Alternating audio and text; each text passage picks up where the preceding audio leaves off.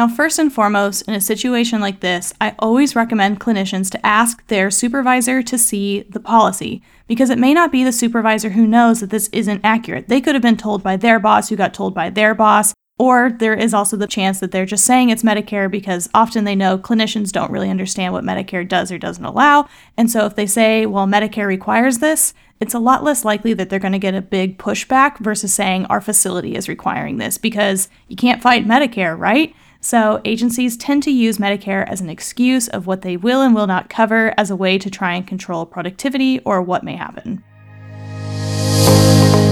Hi, I'm Clarice Grote, and welcome to the Amplify OT podcast. I'm an occupational therapist by trade and a policy wonk by choice. This podcast is here to help you survive and thrive in the U.S. healthcare system through a better understanding of policy, advocacy, and value based care. So, Let's dive in.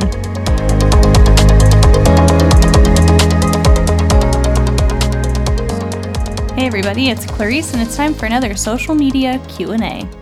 This question's a bit of a long one, but it's about whether or not Medicare puts a limit on the number of minutes you can provide to a patient.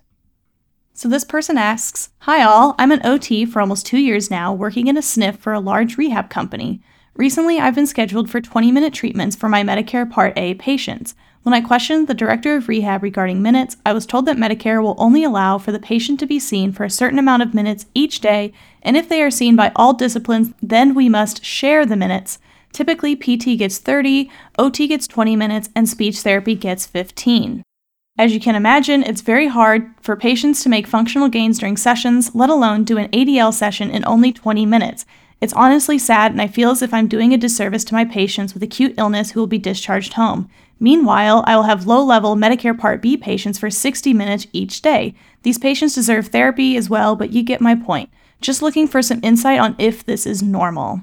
This is a really great question and one that I unfortunately see a lot, and this is a classic example of where a rehab agency is using Medicare as an excuse for a change in policy.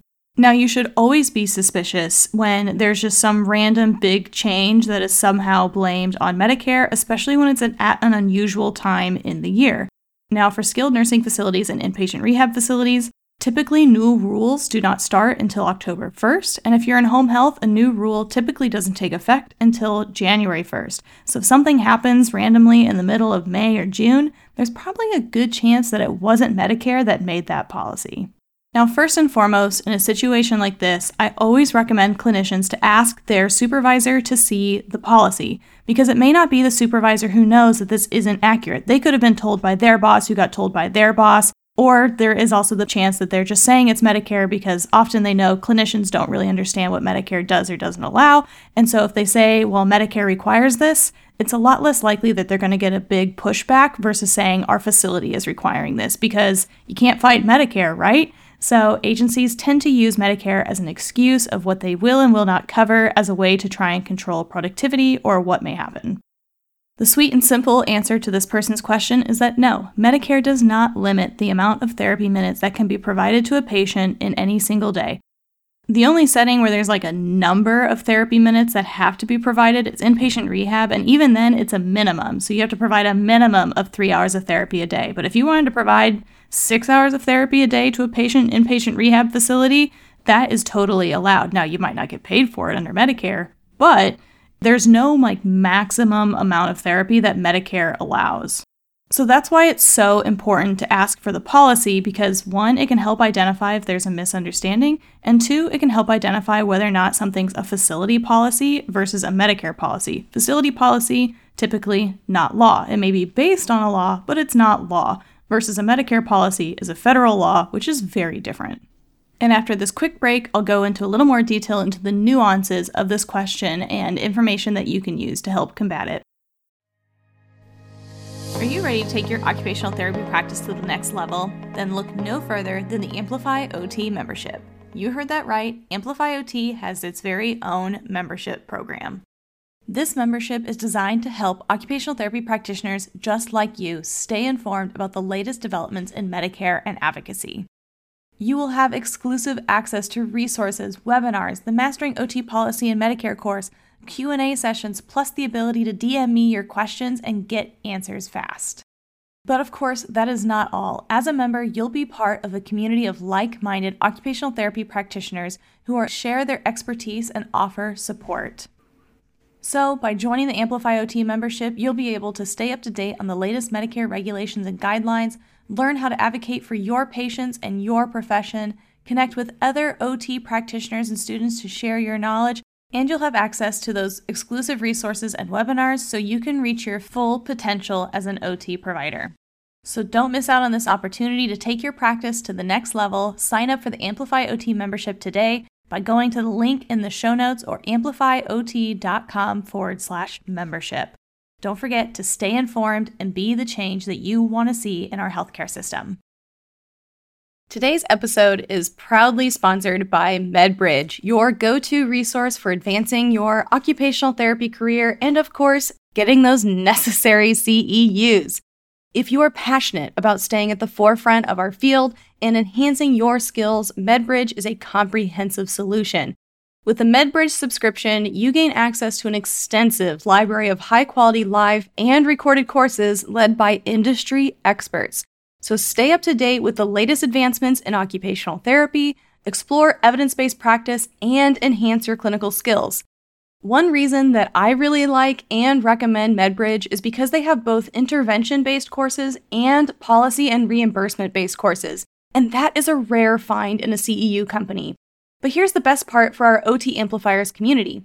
If you use the promo code AMPLIFYOT at checkout, you'll unlock an exclusive 40% discount on your MedBridge subscription. Yes, you heard that right 40% off with the code AMPLIFYOT. That's A M P L I F Y O T. This is a fantastic opportunity to save some money, elevate your practice, and support Amplify OT. So don't miss out on this chance to supercharge your professional development and head over to medbridge.com, use the promo code AmplifyOT, and enjoy the benefits of MedBridge while also supporting AmplifyOT and all the free resources that we produce here, like this podcast. So again, head to medbridge.com, use the code AmplifyOT at checkout, and we also have the link for you in the show notes. Now, obviously, I don't work for whatever company this individual works for, and I don't know the director of rehab, so I can't speak specifically to their intentions. But what I can say, obviously, again, that Medicare does not limit minutes. And what I suspect is going on here is it's a way to both make sure that patients receive therapy, right? Because we're understaffed. And so they might be trying to limit the number of therapy minutes you provide in a day so you can increase the number of patients that you're able to see. The reason why your Med B patients may be scheduled for longer is that Medicare Part B is fee for service. So the longer you see a patient, the more money you make versus Medicare Part A, that's not the case.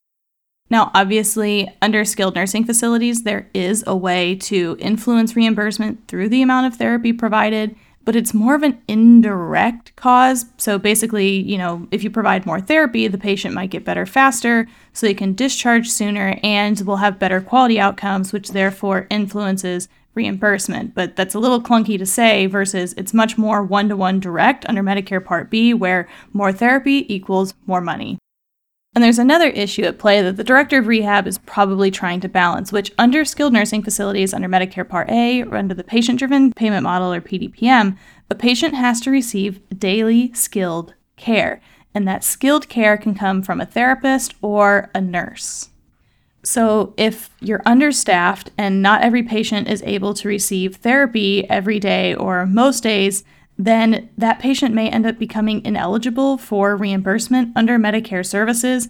And then that skilled nursing facility is essentially just left hung out to dry in terms of reimbursement. So, what they may be doing here is trying to limit the number of minutes that you see a patient for in order to try and increase the number of patients you see each day, so that way everyone is meeting their daily skilled need. But daily skilled care does not mean that a patient needs to be seen by that discipline every single day. So, if a patient, let's say, has nursing, PT, and OT on the order, nursing, PT, and OT don't have to see that patient every single day in order to meet the skilled care need. What needs to happen is that they need to be seen by at least one of those disciplines every day. And I have an article as well as a podcast all about PDPM that digs into some of the more nitty gritty details of how reimbursement works in a skilled nursing facility under Part A. So if you're working in a SNF, especially if you're dealing issues like this, I definitely recommend reviewing that episode and that article so you are armed with information and can combat misinformation. Another red flag in this kind of policy is that it's broken out by discipline. CMS does not like to get involved in the nitty gritty details of a plan of care down to the minute. So, Medicare is never going to put out a policy that says a patient has to receive 30 minutes of PT, only 20 minutes of OT, and 15 minutes of speech. That's just ludicrous. Medicare is all about trying to be patient centered and they recognize that some patients may require more PT than OT, or more speech than PT, or more OT than PT and speech, right? Every patient is different with different factors and different needs, and so Medicare expects that plan of cares will reflect that patient's needs. Medicare has also explicitly stated a number of times in both their proposed and final rules that is the responsibility of the therapist to establish the plan of care. Now, I definitely empathize with this therapist and many others because going up against your boss and trying to challenge what they're saying can be really intimidating and really scary, which is why I always think it's really important to have the policy and the evidence to back you up, right? Because going into a meeting and saying this isn't fair or I think that's wrong isn't always the best way to start off a negotiation or a discussion, but if you can walk into that meeting asking for more information, saying, I really want to understand, can you show me the policy? Can you show me where it says this? But then you also know what the information says, then you're able to back yourself up, and that's a much better starting point as to advocating for yourself, advocating for your patients, because advocacy, right, is trying to get someone on your side. And one of the best ways to do that is through an evidence based situation. So, if I were this therapist, where I would start is number one, asking for a meeting with my supervisor. You don't want to bombard them in front of the rest of the staff and ask them to see the policy and go in there from a state of curiosity and wanting to learn. Because there's also a very real situation in where there may be a Medicare Advantage or a private insurer plan that does have limitations like that but for some reason, someone misinterpreted that to mean that it applies to all patients or applies to Medicare patients. Because remember, even though Medicare Advantage carries the Medicare name and is supposed to cover the same things as traditional Medicare, they are able to establish very different policies. And it is not uncommon for someone to not understand the full difference between Medicare Advantage and Medicare and the implications for reimbursement and for your patients. So, just to recap, when this person asks if it's normal or if it's true that Medicare set a limit on the number of therapy minutes a patient can receive in a day and that they must share those minutes amongst the discipline, the answer is no. Medicare does not have any kind of limitation on therapy minutes per day, and they expect that the patient receive individual and patient centered care that's appropriate for their needs. If you've faced a similar situation like this, or you're currently in a situation like this and have questions, don't hesitate to send me a voice memo, send me an email, and let's connect and discuss how we can get your questions answered. I have resources available on my website on those PDPM podcast and articles, and I also have courses and one on one mentoring if that's something that you need, where we spend one on one time together to really go through all the details and help you with your specific situation. Well, thank you so much for listening, and I'll see you in my next episode. If you made it this far, I want to just take a moment to say thank you so much for listening to the Amplify OT podcast, and I hope you're feeling a little more inspired and prepared to amplify your value and the value of occupational therapy. If you found yourself at any point thinking, gosh, I guess policy isn't that dull and boring, then you're definitely going to love how we talk about policy and advocacy in the Amplify OT membership. There's a link in the show notes where you can sign up today so you can take an immediate next step towards emerging as a confident clinician. And of course, don't forget to follow the Amplify OT podcast so that way you never miss an episode. And you know, while you're there, why don't you go ahead and leave us a five star review because that's the best way to help others find the podcast too. And of course, thank you so much to Jessica Riccio for editing this podcast and for all of you for giving me a reason to record it. You're now officially part of the OT Amplifier community, and you are now prepared to go out there and advocate for OT. Because remember, if we don't advocate for occupational therapy, then who will?